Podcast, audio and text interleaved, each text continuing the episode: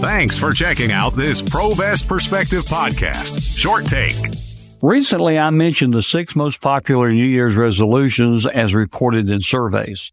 The top six in ascending order were number six, reduce spending. Number five, lose weight. Number four, spend more time with family and friends. Number three, eat healthier. Number two, exercise more. And the number one most cited New Year's resolution was to save more money. While two of them involved money and finances, three of them involved health, and one was family and friend centered. And they were all good. And any and all of them are resolutions to make one's life better in some way. And I mean, who doesn't want to be healthier and wealthier? And who doesn't want to spend more time with the people they love? Of course, we all do.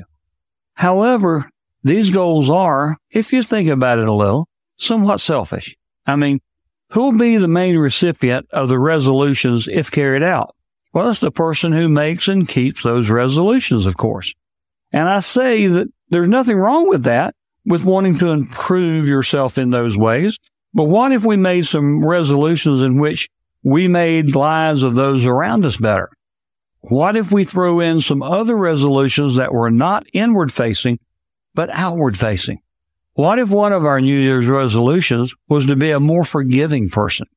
What if we resolved not to hold grudges or be mad at someone, but to let the anger go and forgive the person who wronged you in some way? Wouldn't that be good? Here's another one. What if we lived our lives in gratitude? What if we showed more appreciation for what others do for us? While showing appreciation is not a natural thing to most people, it is a habit that can be developed. And those that do have it make the lives of those they come in contact with even better. Now here's one more. What if we all left our pride and egos at the door and resolved to be a more humble person?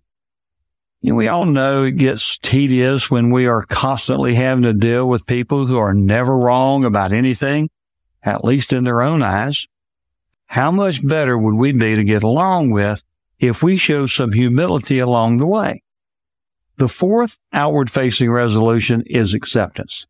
If we became more accepting of the ways of others, even though they are different than our own ways, wouldn't that improve the lives of those we come in contact with? Wouldn't it also be good for us? And what about being more generous? And I'm not talking about just money. I'm talking about time too. A spirit of generosity can sometimes mark you as an easy touch, but this is where your judgment comes in. You can be known as generous by offering good advice, volunteering for projects, or just spending time with those in need of it. Generosity is an outward facing resolution that can pay a lifetime of benefits. And finally, what if we resolve to pray more? and be persistent about it. You know, I've never heard of anyone ever being hurt because they prayed too much. So there you have it.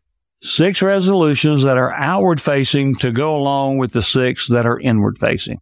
And here they are again. Be more forgiving, show more appreciation, be more humble, be more accepting, be more generous, and finally, pray more. You know, I call these outward facing resolutions, and they are. But if they are adopted, won't that make us better people? Won't they do just as much good as saving more money or exercising more? Think about it.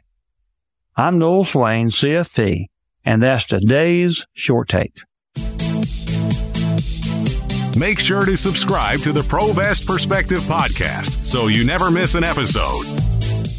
These are the opinions of Noel Swain, CFP, and not necessarily those of Cambridge and are for informational purposes only. Discussions in this show should not be construed as specific recommendations or investment advice. Always consult with your investment professional before making important investment decisions. Securities offered through registered representatives of Cambridge Investment Research Inc., a broker dealer, member FINRA SIPC. Advisory services offered through Cambridge Investment Research Advisors Inc., a registered investment advisor. Provest Wealth Advisors and Cambridge are not affiliated. Investing involves risk. Depending on the type of investments, there may be varying degrees of risk. Investors should be prepared to bear loss, including total loss of principal.